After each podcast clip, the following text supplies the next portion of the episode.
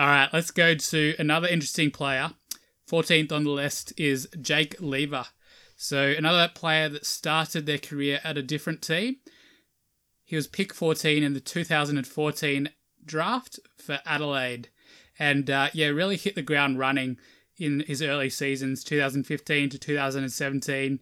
Uh, I just remember seeing highlight packages of him just throwing himself back into contests, taking contested marks, and like you just don't really see that many really young kids doing this. And yeah, he's a good size for a defender, and yeah, just his attack on the ball and uh, his ability to mark under all sorts of situations really stood out to me.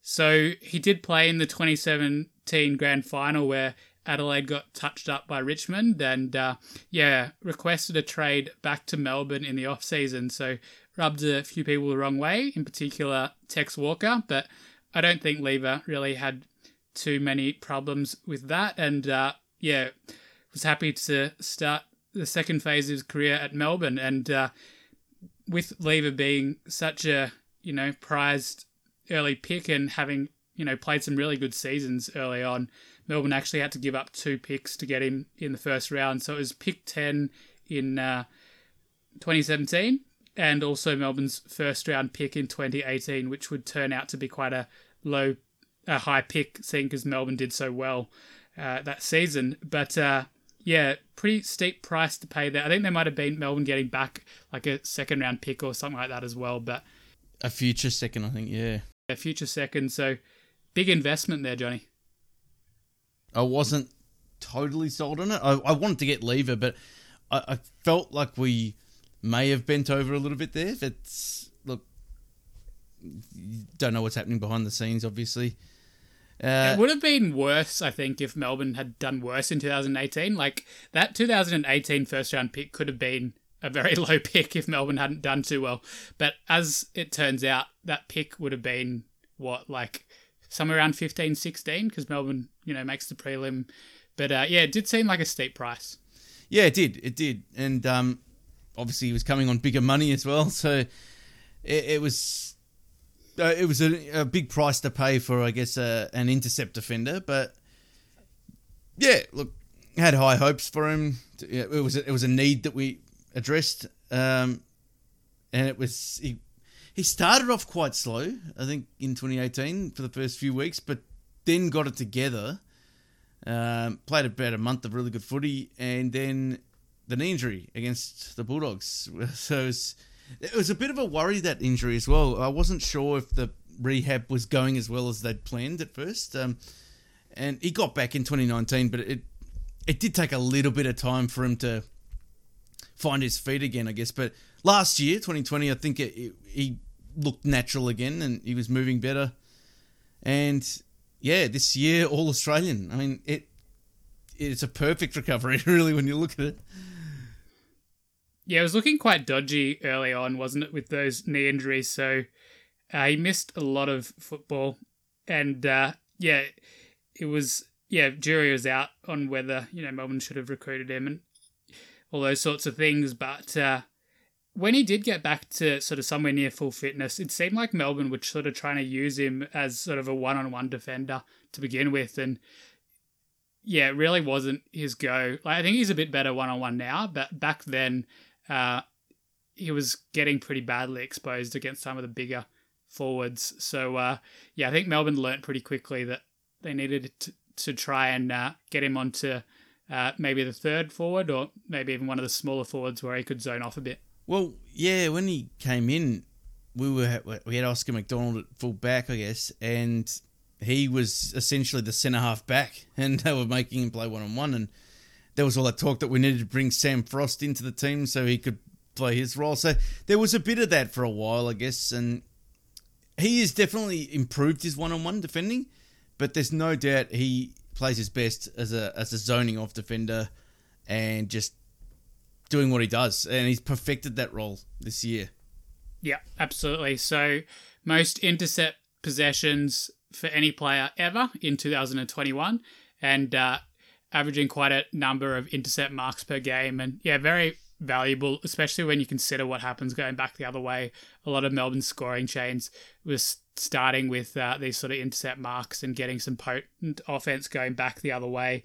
And uh, yeah, all Australian, as you said, Johnny. And uh, yeah, really good at marshalling the defense and just getting people to get into the right position. I'm sure they probably know a fair bit it by now, but you know, it never hurts to be reminded. But uh, yeah, very important cog into the best defense of 2021. And I think I can't remember what podcast it was. I did mention that, you know, he's worth every part of the picks we gave away from him. And I think even the most skeptical Melbourne supporter would now say that that trade has paid off with what he's done in the last couple of years.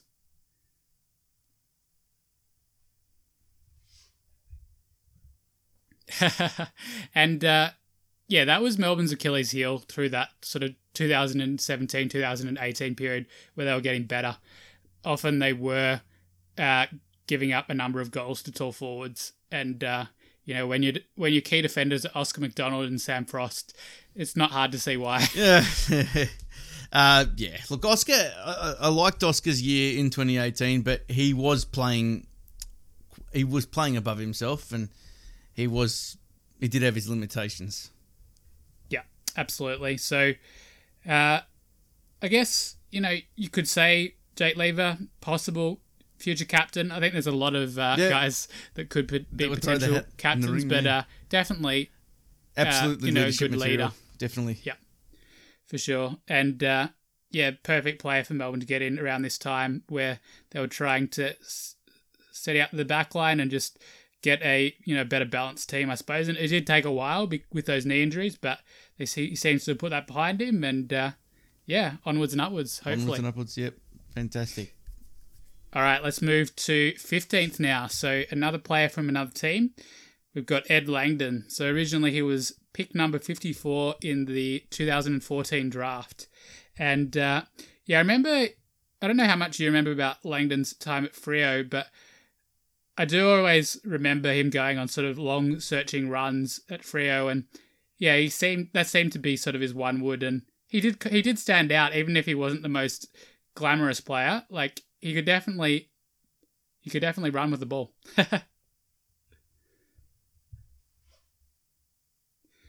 so he was really a very purposeful recruit for Melbourne uh, arriving in 2019. So that identified that basically they didn't have any wingers.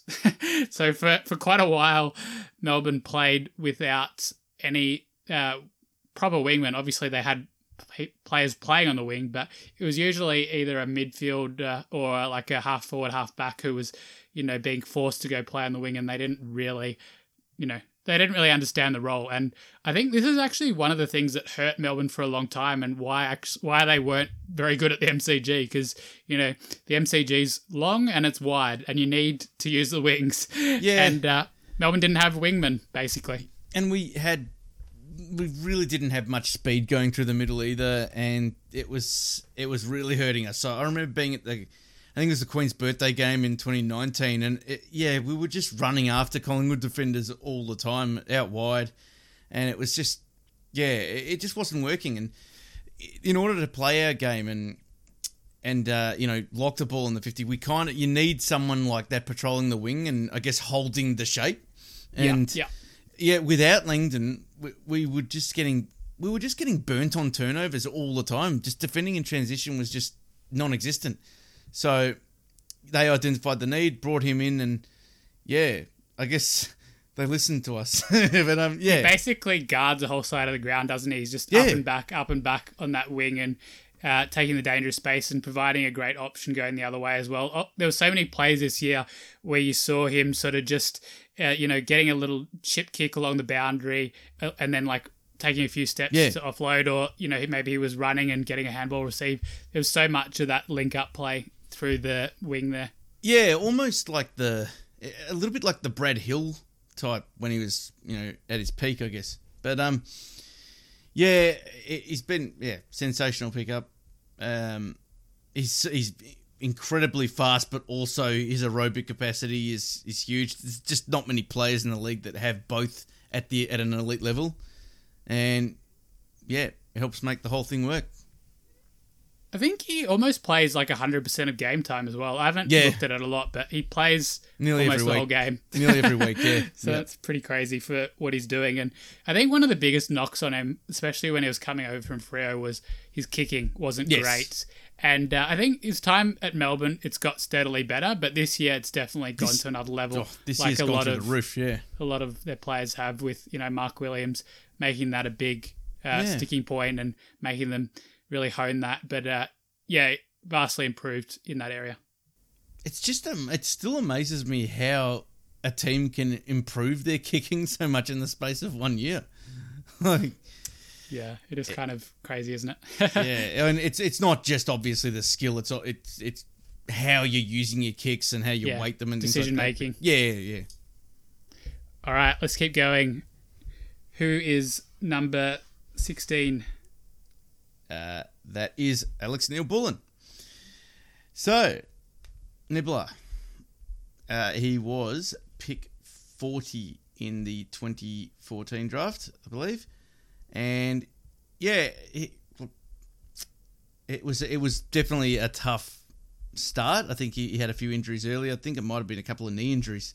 Uh, so at the same time as Petracca, actually, it wasn't it, it wasn't a fun preseason for the new draftees. Uh, kicked his first goal in that famous GMHBA Stadium win in 2015, and after that, which was I think I don't think that was his debut. It might have been his second or third game, but after that, he only missed one more match that year. Um, but in and out of the uh, side, a lot of VFL stints. Uh, he seemed to be one of those players that was really good in the VFL. Like he would be getting 30 touches every single week, and then when he'd be called up to the seniors, he'd struggle. Um, it just seemed to be the way. There's there's some players that are just like that. Um, actually, it yeah. Inside Football used to do a really good VFL players ratings each week. It was a really good way to to keep up to date with how the Melbourne listed players were going. So it's a bit of a shame when that went, but uh, yeah, he just seemed to be that kind of player who would he worked his heart out, ran further than anyone on the list, but just didn't quite get enough of the ball, I guess. And um, yeah, it was just he was an honest honest toiler. One thing I always liked about about Nibbler, he did seem to always be a very good kick into the fifty. For some reason, that just seemed to be the one thing that he was very good at spotting up a target and putting a nice low pass in. I mean, yeah. Did you? What What were your first impressions of of Nibbler? Yeah, I- I remember he came in as sort of like a father son type thing. I can't remember the exact arrangement, but yeah,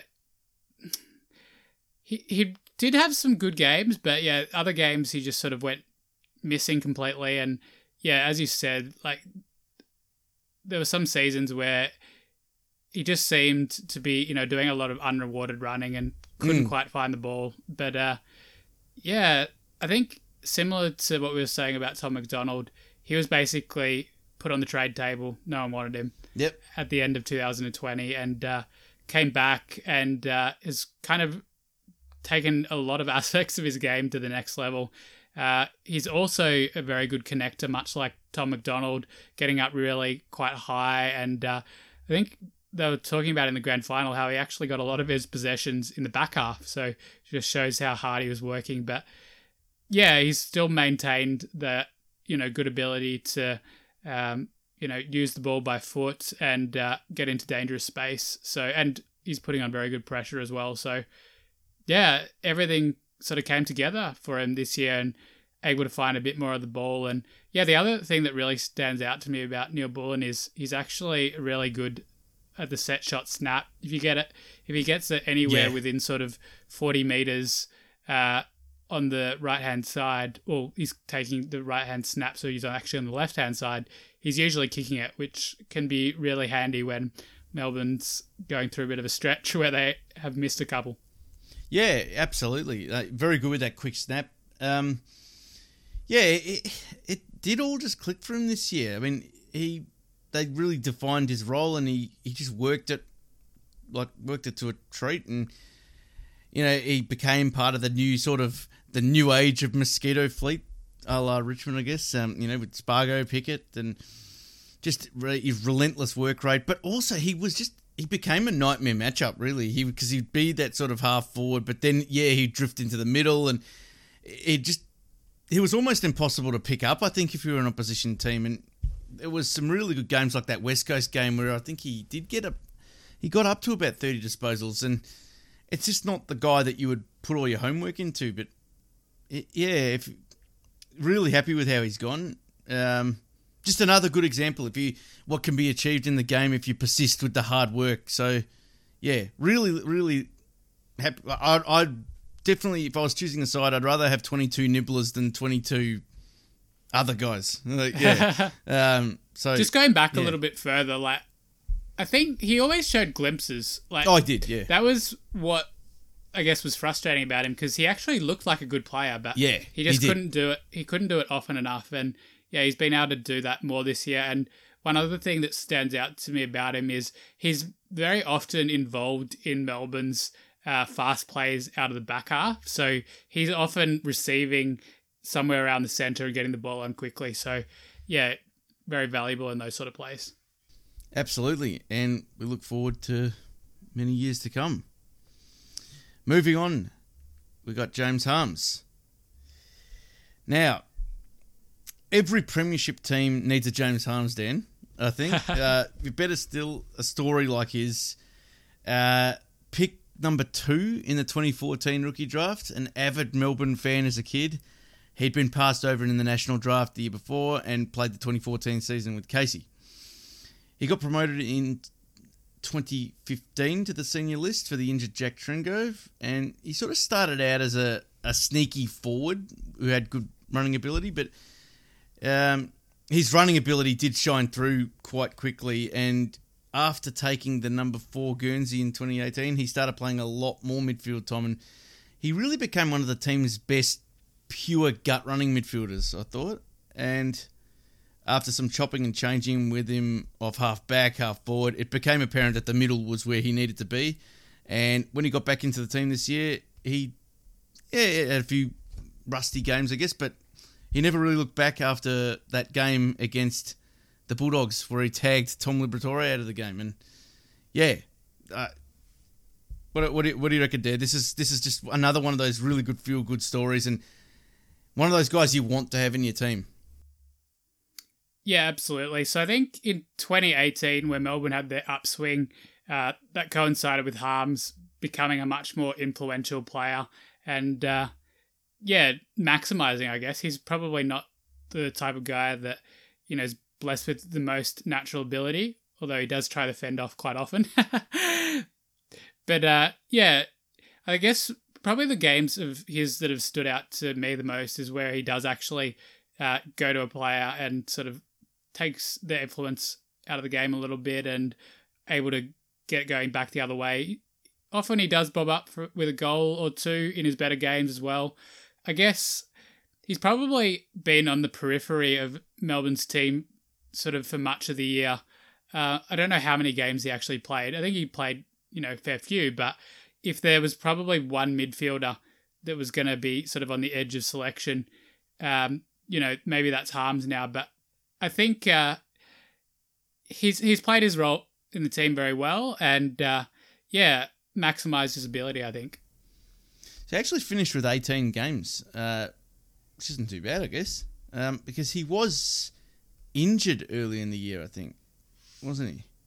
Um, but yeah, look, I, I think these are great stories. These are also the kinds of guys you want, as you mentioned before. Well, when you're building a culture, I guess you, it's good to have this guy who followed the club as a kid, and I guess in his draft story, probably had a bit of.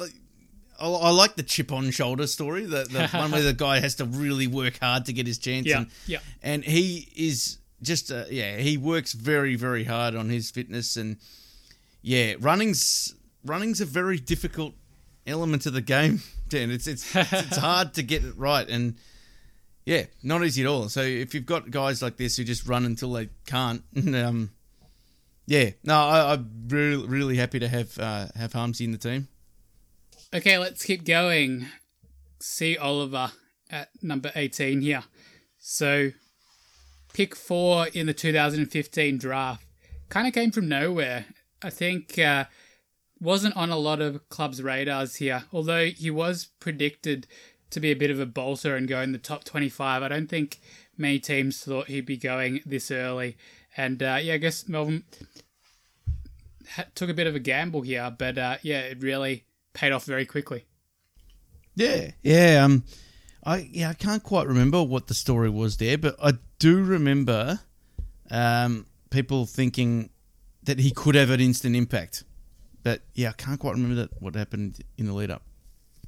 Yeah, I think he was one of these guys that matured a little bit later. Yeah, He might have actually missed out on some representative teams uh, not too long before he was drafted, or I'm not exact sure of the exact timeline, but he wasn't always necessarily on the trajectory to you know go high up in a draft, so or even maybe be taken as an AFL player. So yeah, it was a rapid rise. Uh, I think he won the Morrish Medal in the competition he'd been playing in. I'm not sure what that one was, but yeah, definitely rapid improvement uh, towards the end of that draft year, and it was enough. Melbourne had seen enough to take him at pick four.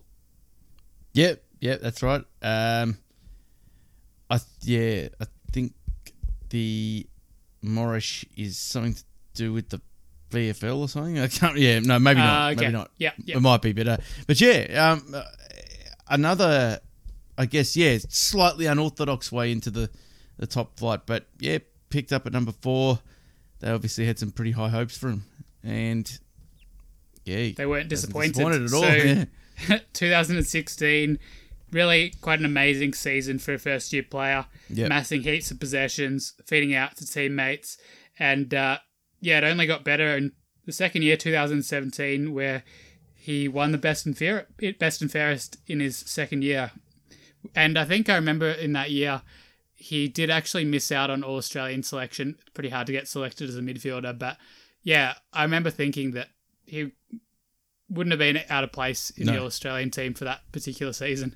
Yeah, his second year was uh, just lightning improvement. Uh, even though he came in obviously with the, a, a good first year, but he, he just all of a sudden he just looked every bit the part of a, a midfielder that had played 150 plus games. I mean, he was just doing everything to get the ball out. Uh, he was a little bit more handball happy back then, but uh, in fact, he actually averaged 22 handballs a game in 2017. I'm just Yeah, I guess that was the knock on him, wasn't it? Like, Yeah. he, he was quite influential in 2017, but moving on from there, in uh, 2000, uh, so no, he so in 2018 he actually improved again, and he was All Australian in 2018. So um, Yes. he got the recognition the year after. So two very good years there, but uh, did his influence did start to wane a little bit in 2019 and 2020, which I guess uh, coincided with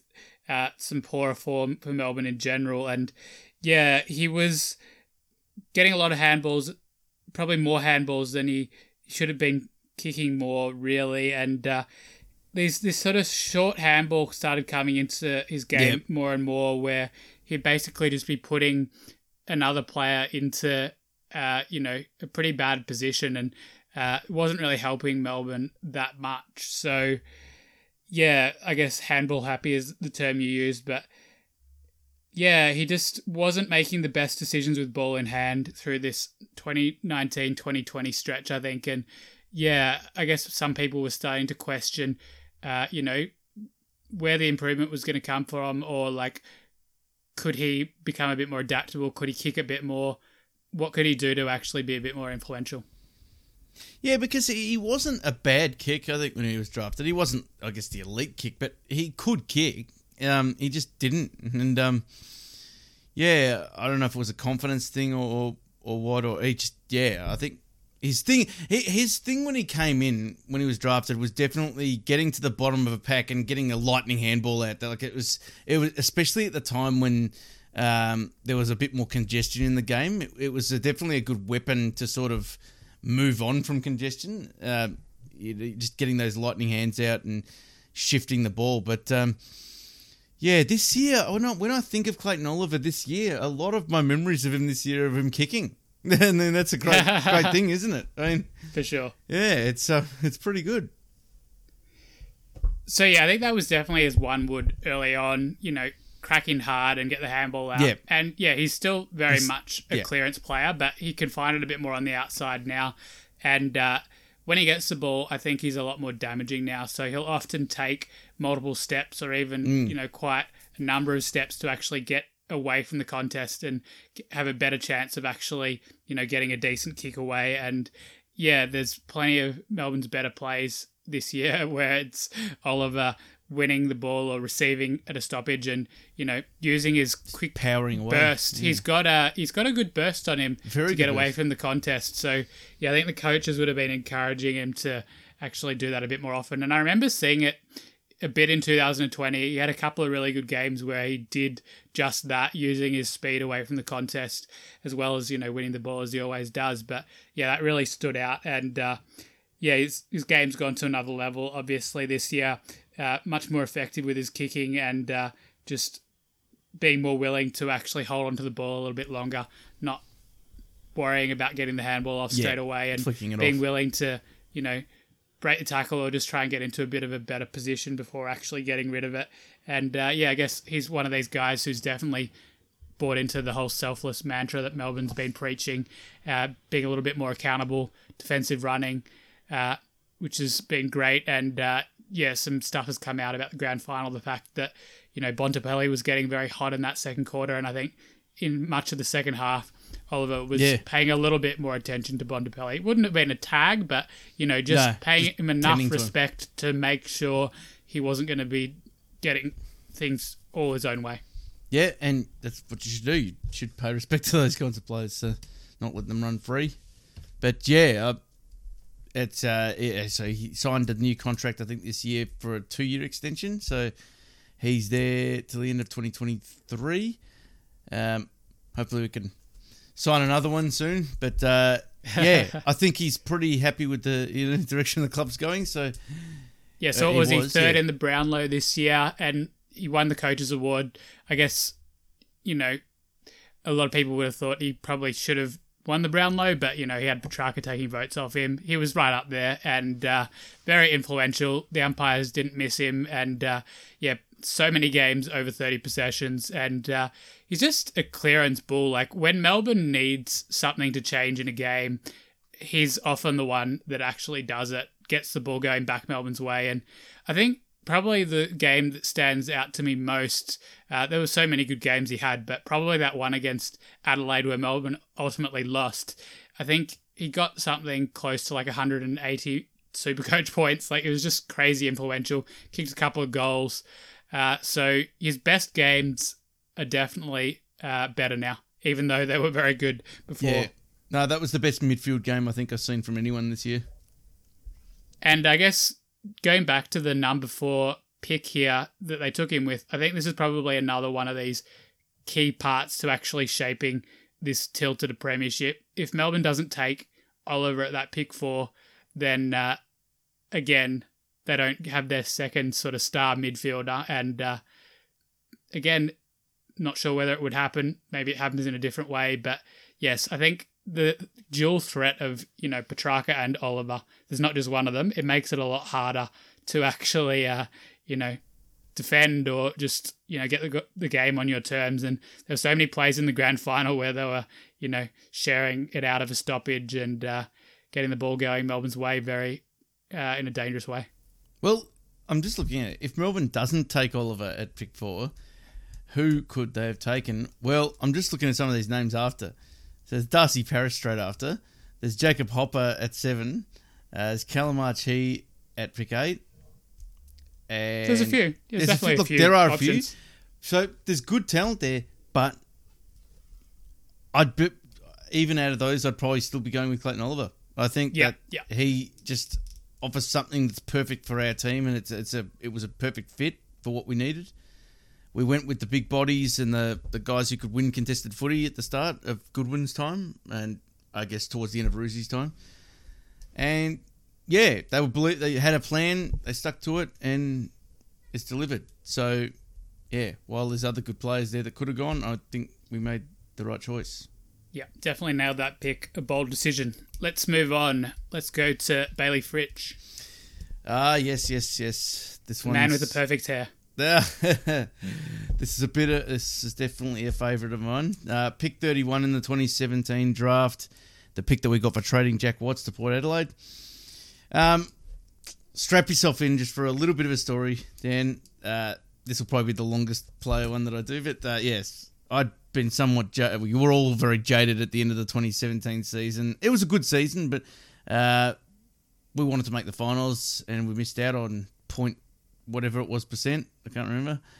Um, and you know, these fans at this time of year we're usually accustomed to turning our attention to the trade period and the draft, and we didn't have any great picks that year uh, because we'd done a bit of trading the year before to get guys like Jordan Lewis in. So we did have to get creative, and throughout 2017, people I I heard a lot of people talking about this guy in the VFL for Casey. 21 year old mature age uh, Sparky from Coldstream. Who, but he was tearing games apart and he had a big leap on him. He could kick a goal, big left foot, kicked 42 goals for the year and finished runner up in the goal kicking. And he was just a really exciting looking player, getting a lot of traction amongst uh, a lot of the, the experts. And um, yeah, he was just one of those guys.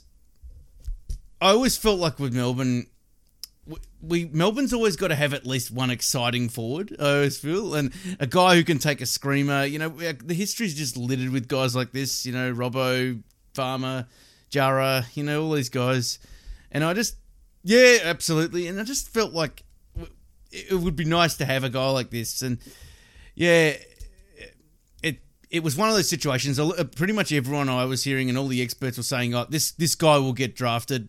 He's definitely going to get drafted. If it's not Melbourne, it'll be someone. So I kind of went all in on him, Dan. There's not. there's many players like this that haven't worked out in the AFL that do get drafted, but uh, I just yeah, uh, I don't do this with many players, but I just decided to be all in on Bayley Fritsch, and it happened on draft night. He somehow I wasn't, I didn't actually think he'd fall to pick 31. I thought someone would get him, but somehow he did, and I was absolutely stoked when he did. and from then on, uh, without really knowing how good he could be, I was just totally on the Fridge train.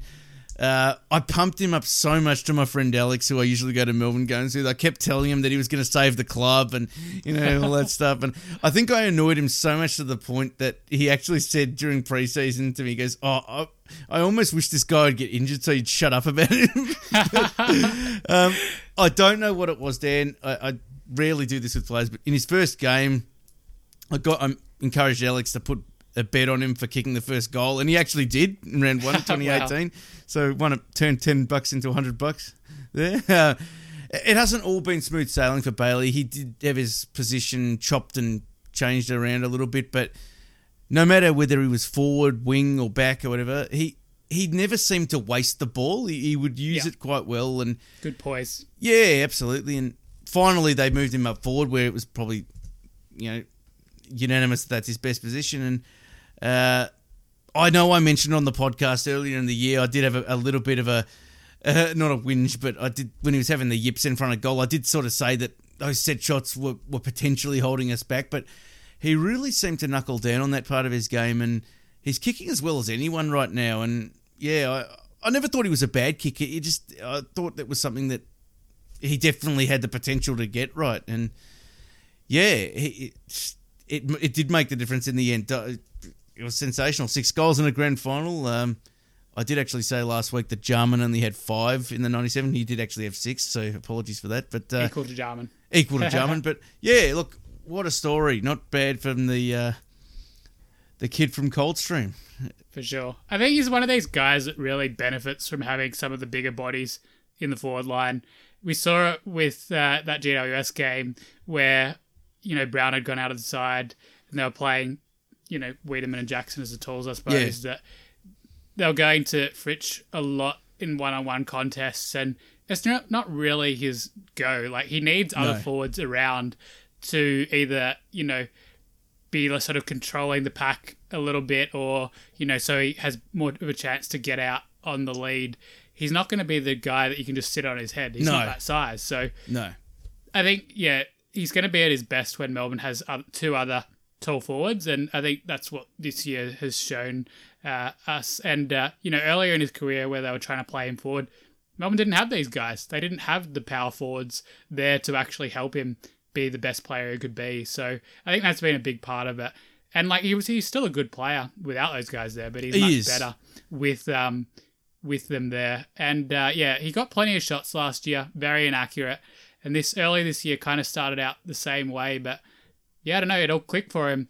I coined, I guess, the Fritsch fade, where Yeah. he sort of uh, instead of a hook, it sort of actually just sort of looks like he doesn't quite kick through it, and it'll just sort of like fade off to the left from his left boot. But uh, yeah, most of them are going very straight now, so he's definitely fixed that.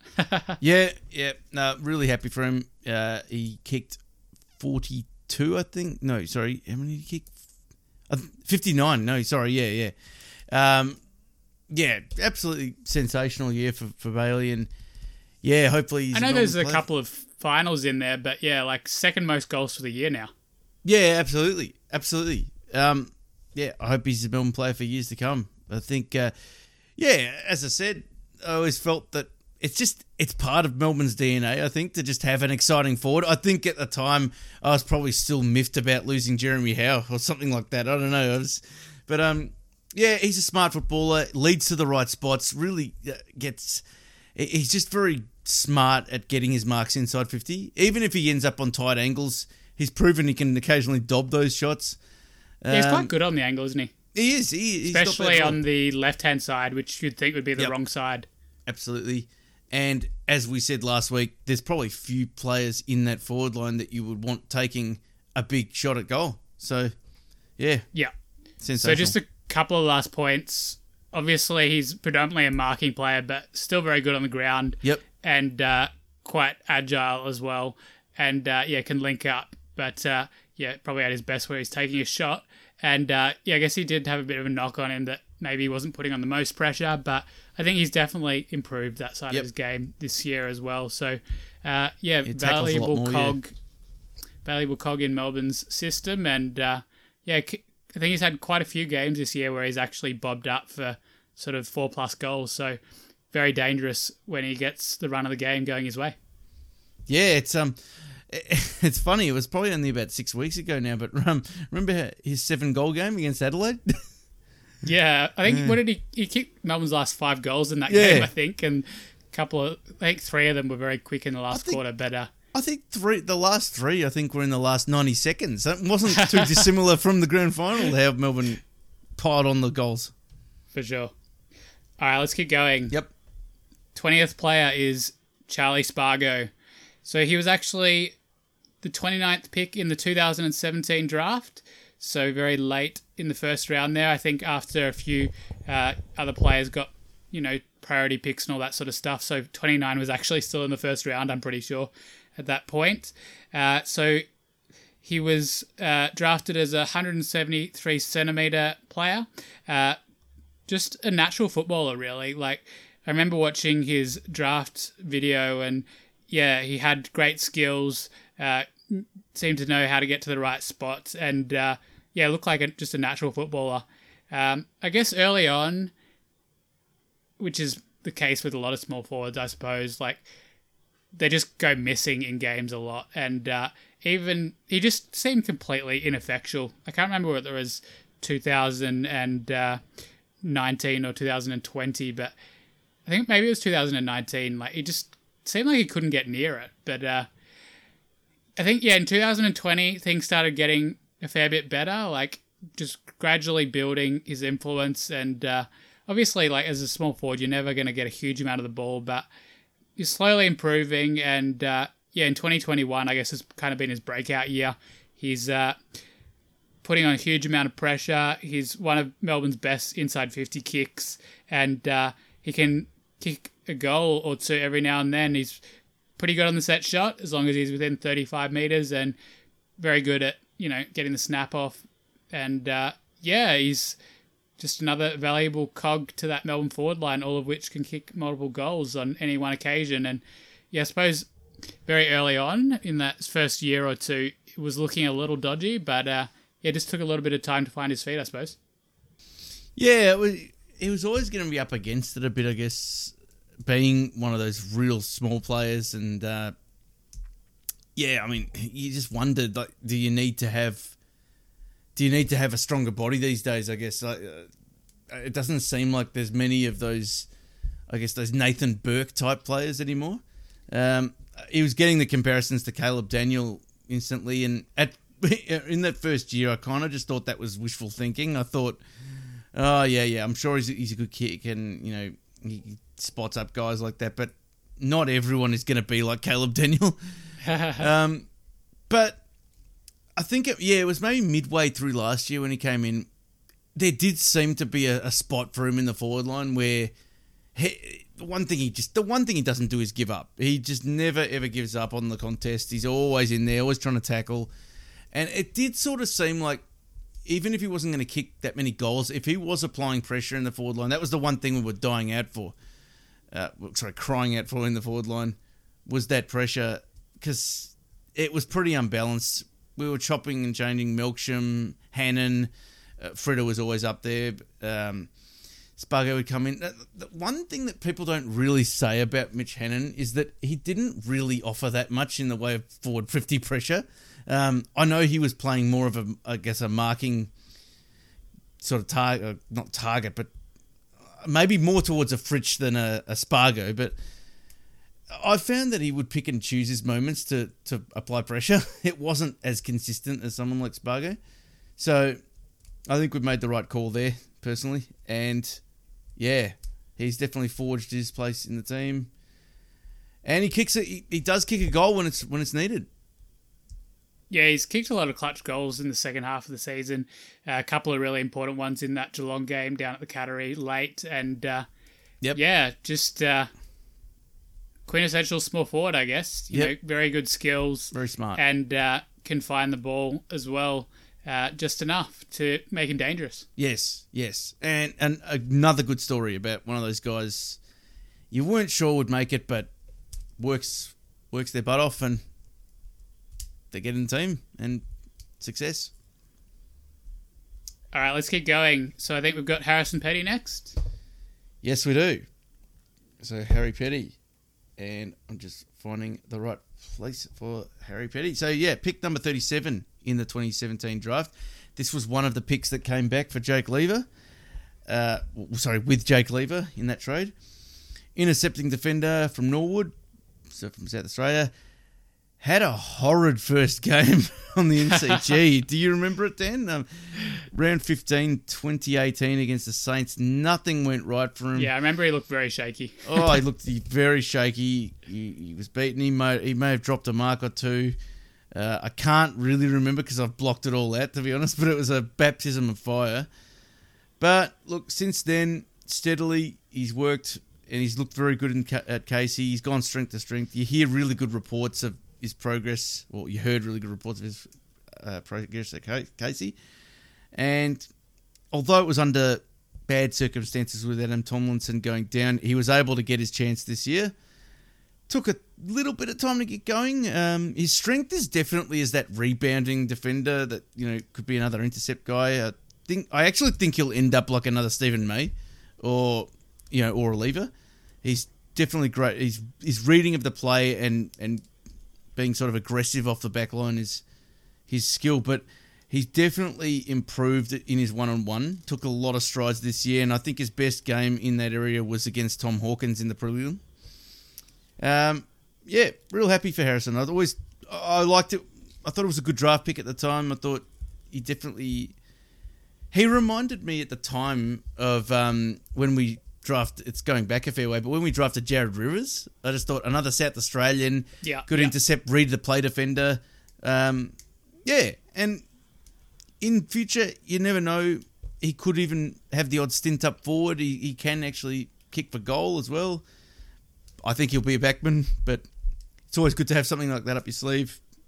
What are your thoughts on Harrison, Dan? Yeah, I guess people were a little bit worried about what would happen when Tomlinson went down and yeah, Petty is done at least as good as Thomas was doing, if anything, probably a better job. So I think just how well he was doing on sort of the second key forward. It's probably released Lever even more than he was maybe in the first half of the season. So, yeah, and I think he can definitely, you know, take a mark himself. So, uh, I remember some of his games earlier in the season. It was a bit worrying when he had the ball. like he wasn't the best with ball in hand, but it steadily got better. And uh, yeah, he's not very shaky there at all now. So yeah, I think he's just one of these guys doing his job. Hopefully, he'll continue to develop and uh, yeah, can hold down a place in Melbourne's backline for a long time to come. Yep, absolutely, absolutely. All right, so the next player we're going to have a look at is Tom Sparrow.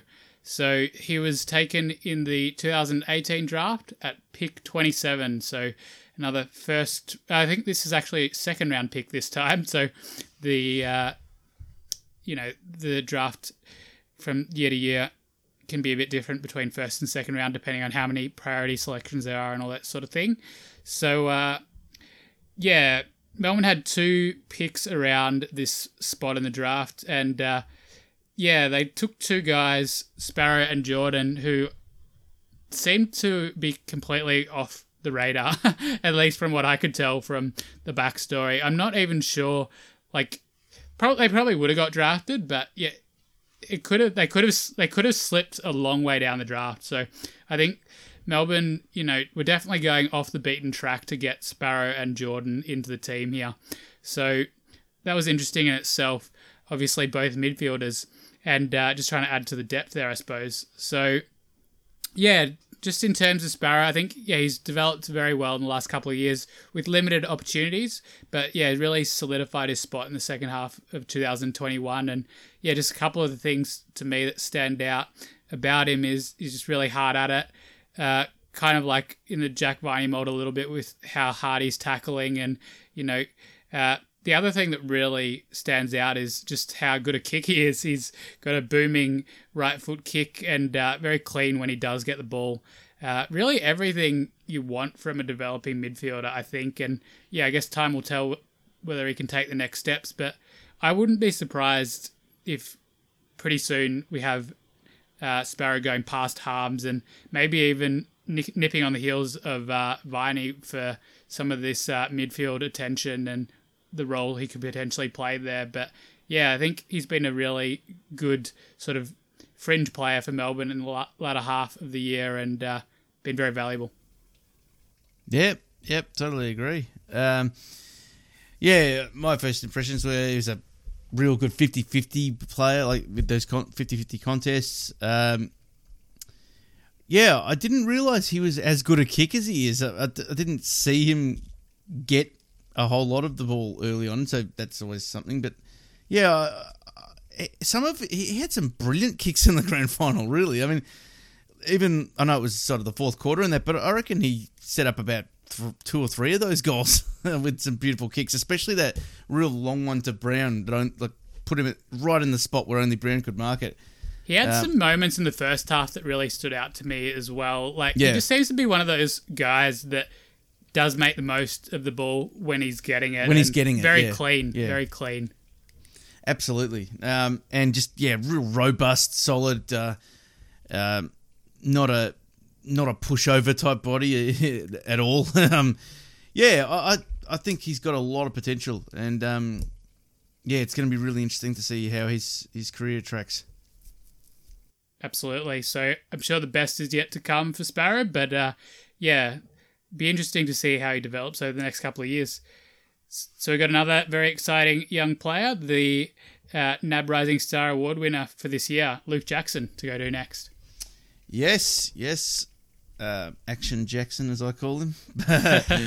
uh, pick number three in the 2019 draft. Uh, it, it, was a funny pick because he was clearly the one we had to take, it had been so long since a standout ruckman was taken in the top 10 of the draft. I think the last one was Billy Longer eight years earlier. Um, so it, it, seemed like it was fraught with a little bit of um, a bit of risk but he was definitely the player to take in that in that pick, if that makes any sense whatsoever. Um, yeah, just it was very evident with Jackson early that he was a very good uh, mobile ruckman. He, he moved like a midfielder, uh, athletic basketball background, good below his knees. The thing I loved about Jackson from the start was just his, his second efforts and his attack on the ball. And he just seemed to be one of those guys that totally missed the memo on being a ruckman. like uh, you know, you can you can leave that stuff to the smaller guys, but no, he doesn't believe in that. He's just he can win a hit out and do his own roving. Um, yeah, rising star this year, and his work on grand final day was incredible. Uh, just that contested mark he took on the wing when the chips were slightly down, and then playing on and kicking it to Brown. His third quarter, which arguably helped us win the game. He's going to be a super player, Dan, in this competition. I think uh, he's just impossible to match up on, and I really hope it's at Melbourne. um, the cap's squeezing, and he's out of contract next year, but yeah, he, he seems to be enjoying his time at Melbourne. I really, really hope that we can tie him to a long term contract. Yeah, I like our chances of keeping him, especially just with the success we've had already and how close he seems to go on. But uh, yeah. yeah, I guess that tug of going home to WA is going to be there at least for this first decision. But yeah, especially yeah, in COVID times. Very exciting player. Like for a ruckman to be doing what he's doing in his first couple of years is pretty amazing. Very steep uh, rise in his second year, but even in his first year, yep. he's just one of those guys that was always hunting the ball, always trying to get into the best position he could. And he just seems to be able to read the game a lot better than a lot of big men who try and play in the ruck. And uh, again, he's just one of these guys that seems like a natural footballer, which kind of seems to go against, you know, the fact that he did sort of come from a basketball background. But he just seems to know where to go. And uh, yeah, yeah, the game, he just makes the game look a lot easier than a lot of other players do he's got some real natural footy smarts, that's for sure. So he's got the flair, and uh, yeah, he could really be anything. Yeah, like the sky's the limit. People have been talking about, you know, once he develops a bit more, you could even actually have Gawn playing in the ruck and Jackson playing as the tallest ever ruck rover. yeah, yeah, you could. So, you could. I'm not sure what benefit, whether that would be a huge benefit. Maybe it would be, but like you could do it, which is kind of crazy by itself. And he was you quite dangerous. You could do it, yeah. You could do it. He's he's got he does occasionally remind me of Adam Goodes just with the, the I guess oh, yeah. running ruckman type. Uh, but yeah, he obviously wasn't a ruckman for his whole career. So yeah, I think he could.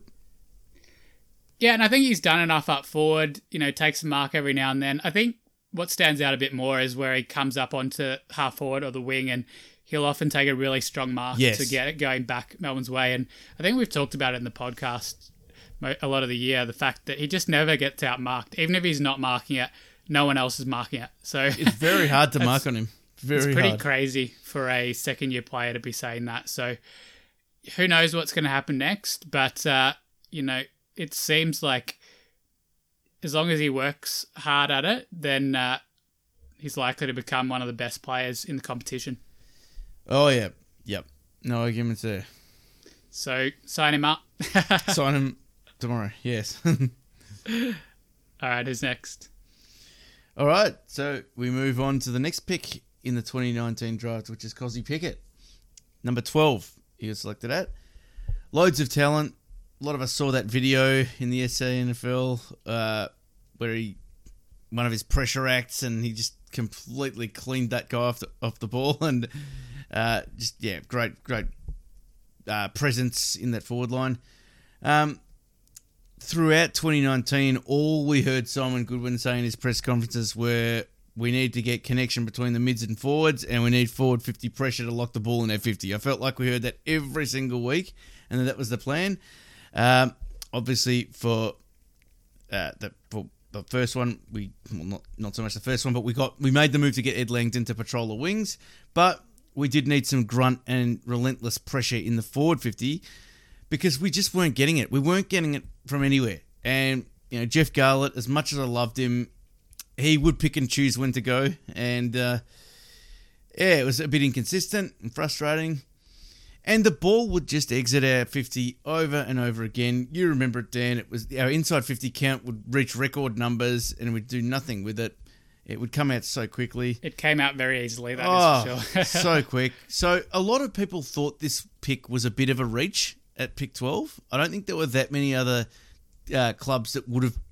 I think they would have selected Pickett, but I don't think they would have selected him up there at pick 12. Um, but we took the plunge, and early, you know, he was one of those guys uh, early on that uh, if he was in the vicinity of the ball, you knew he was going to influence the play somehow. Uh, a tackle, a knock on, a possession. He didn't kick a lot of goals in the first season, but you just knew that his effort was always there. And this year he just improved out of sight. The goals were there this time. He went from kicking seven in 2020 to 40 in 2021. He was very inaccurate in 2020 as well. Yeah, so he was. He had the cleaned that up a blinkers. He had the blinkers in front of goal. Um, but he's improved his kicking a lot this year. Uh, he's. I, he, I think he's said he's put a lot of work into the set shots. And, geez, what a player, Dan! what a player. He's the excitement machine. For so long, Melbourne was crying out for a good small forward. They just like I know they had Gala, and before that there was a bit of a dearth for quite a while, but they just didn't have this player that could you know pressure inside fifty relentlessly and be very dangerous as an attacking option as well. So yeah, even from his first season. Pickett was doing so much for Melbourne, even if he wasn't kicking that many goals. He was hunting the opposition down with the pressure and relentless tackling. He was just making everything harder for them. So that was a big tick right there. And he's only he's taken it to another level this year with his pressure and plenty of uh, two and three goal games. And he can do some miraculous things, weaving in and out of traffic, burst of speed. It's a pretty good mark for his size. He's got it all, really. Oh, he yeah. There's not many players that move like him. I mean, he he sometimes he twerks like he just gets into these positions that not even some of the best small forwards can't do. Uh, and yeah, I guess that's why he's drawn the praise, uh, drawn the comparisons to Cyril Rioli. So he made, uh, I think he was top three in goal of the year. So he, that was that one against St Kilda where he sort of uh, danced around a couple of opponents before getting the snap away. So yeah, I remember remember going through that one uh, in one of the episodes we did. So yeah, fantastic goal, and uh, yeah, another one of these guys very early on his career. Looks like he could be anything, and uh, hopefully he continues to improve. And of course, his uncle is Byron Pickett, and he's got that real tough streak as well. When he can line someone up, he'll uh, he'll tackle to hurt and put a bit of a hit on, usually very fairly. Yeah, within the rules. But uh, he can definitely, for a guy his size, he can put a good hit on. he can put some yeah, he can put some pain in there. Absolutely. So it's quite amazing. We haven't uh, talked about Rivers. I think that might be the next one on That's your list? Johnny. But just just in reference to this, Melbourne got all these guys in the same draft. Kind of amazing. Jackson, Pickett, Rivers, and basically they've played almost every game since. Yep. And uh, you know, the only reason they got all these guys so high up was because of that horrid season in 2019. So Yeah. it was amazing for Melbourne to actually get this second, well, I don't know, maybe it's not the second injection, but another injection of just really high end talent to add to what was already a very talented list. So when you're looking at why Melbourne bounced the way they did, I think the poor season in 2019 actually helped them a lot more than you would think. And also just showing them that, you know, what they were doing wasn't good enough and things had to change. So even though it was a horrible season for a fan, I think it was actually a very important season in what actually happens in the next couple of years. Yep, yep, it definitely helped, and that's the perfect segue into Trent Rivers, who was pick number 32 in the 2019 draft out of East Fremantle.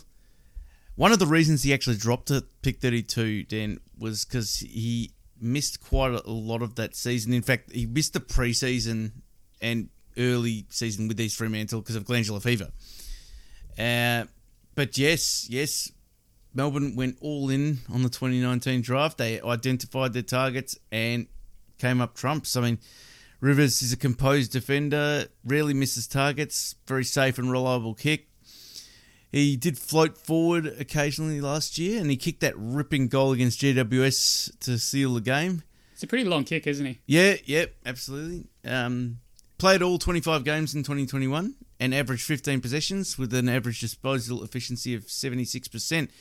Um, once again, couldn't be happier with the way this guy has progressed and at 20 years of age as a premiership player. Yeah, quite amazing, really. From right from the outset, he just looks like a guy who's, you know, very composed. He looks like he's been out there for a, and played a lot more games than he has. And uh, you know he'll he'll go as hard as anyone when the ball's out to be won. Uh, good running capacity.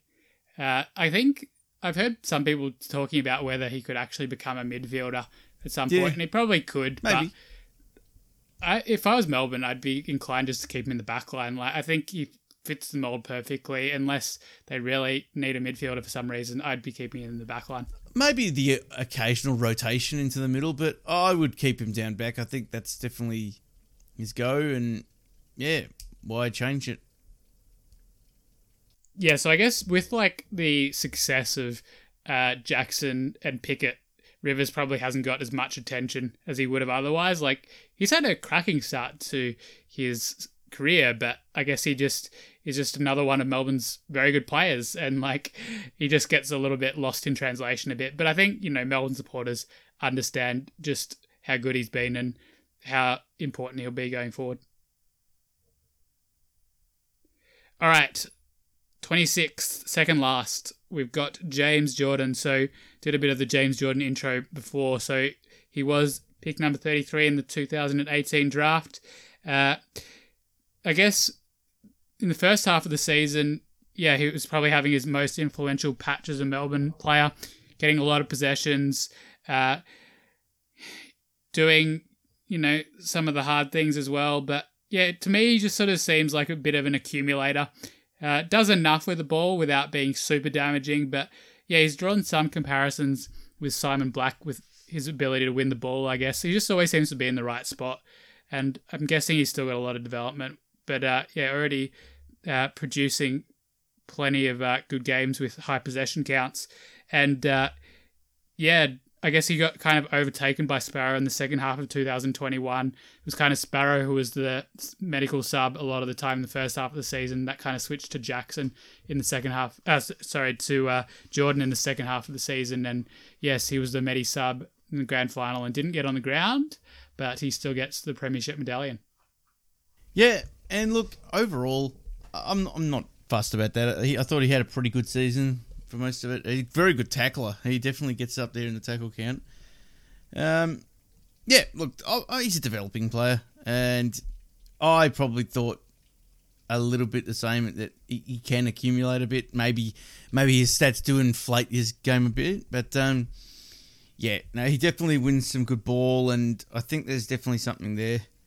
And He's a pretty good size as well. Like it kind of surprised me sometimes to see some of the things he was doing, and he just he looks like a guy who's got sort of a footballer's body, if that makes sense. Yeah, yeah, like he he's, he's bigger than you'd think he is. He's definitely. Uh, I think he would be. Um, I think he'd be up around Clarry's height. Yes, uh, but yeah, look, this is a good problem to have. Like, uh, you, if you have a good list and a good midfield, there are going to be guys that miss out occasionally, and unfortunately, he was one of them in the grand final. Well, he was the medical sub, but yeah, it, it's yeah, this is a good problem to have. You got to have guys fighting for spots. Yeah, absolutely. All right, lucky last, Jake Bowey. So he actually made his debut in round 20 versus Gold Coast, and Bowey has never lost a game. Hit seven from seven.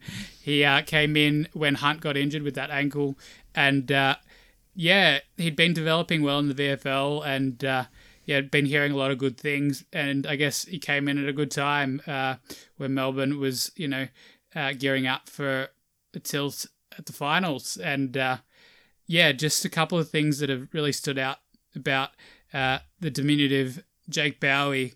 Very composed under pressure, always seems to take the right option, and kicking skills are absolutely elite. Already being compared in some quarters to Caleb Daniel and Whitfield, and uh, yeah, his kicking doesn't look out of place on that list at all, and had some absolute bullets in the grand final that set up some great plays for Melbourne. And uh, yeah, very reliable kick, even though he's only played seven games. And we've talked about this a little bit in other podcasts, but just briefly, the fact that oppositions now have uh, Bowey and Salem to contend with, it just makes it a little bit easier for Melbourne to get into one of those creative halfbacks to actually use the ball coming out.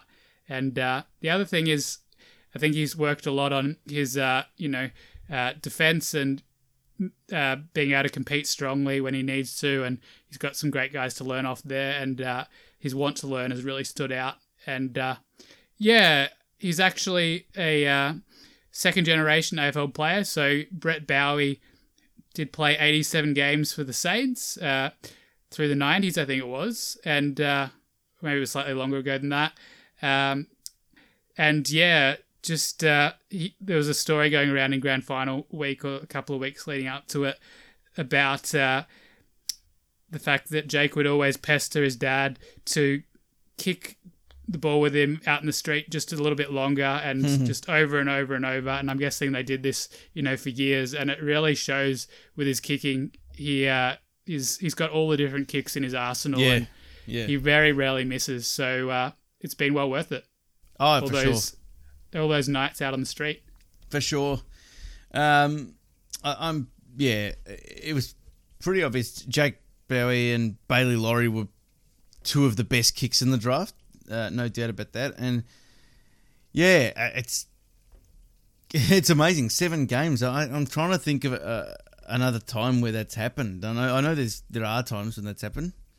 Um, how many games did Goodwin play when he won his? Maybe about twenty or something. Um, Yeah, there wasn't many. It may, might have been in the teens. yeah, yeah, um, yeah, uh, but it definitely it it made an impact. A, a lot of people believe that it it freed up Salem a little bit, and he wasn't being tended to as much, being the most lethal weapon off the back line, and it, I think it did for sure.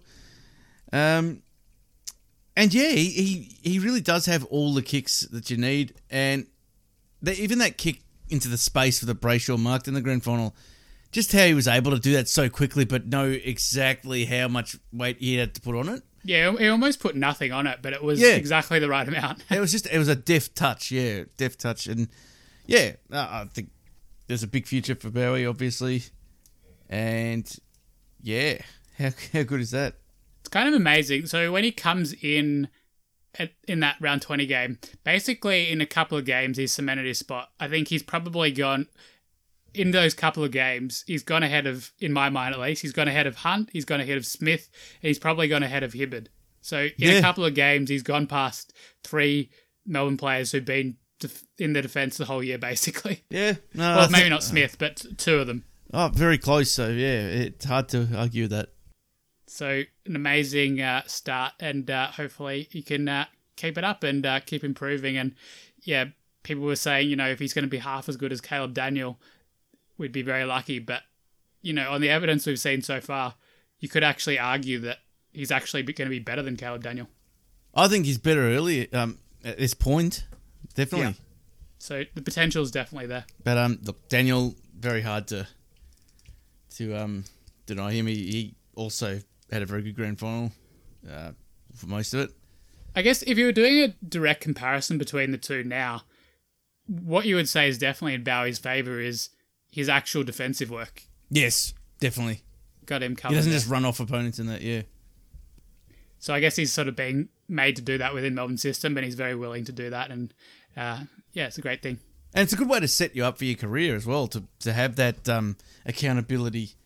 And um, yeah, I I don't see any reason why he can't go strength to strength.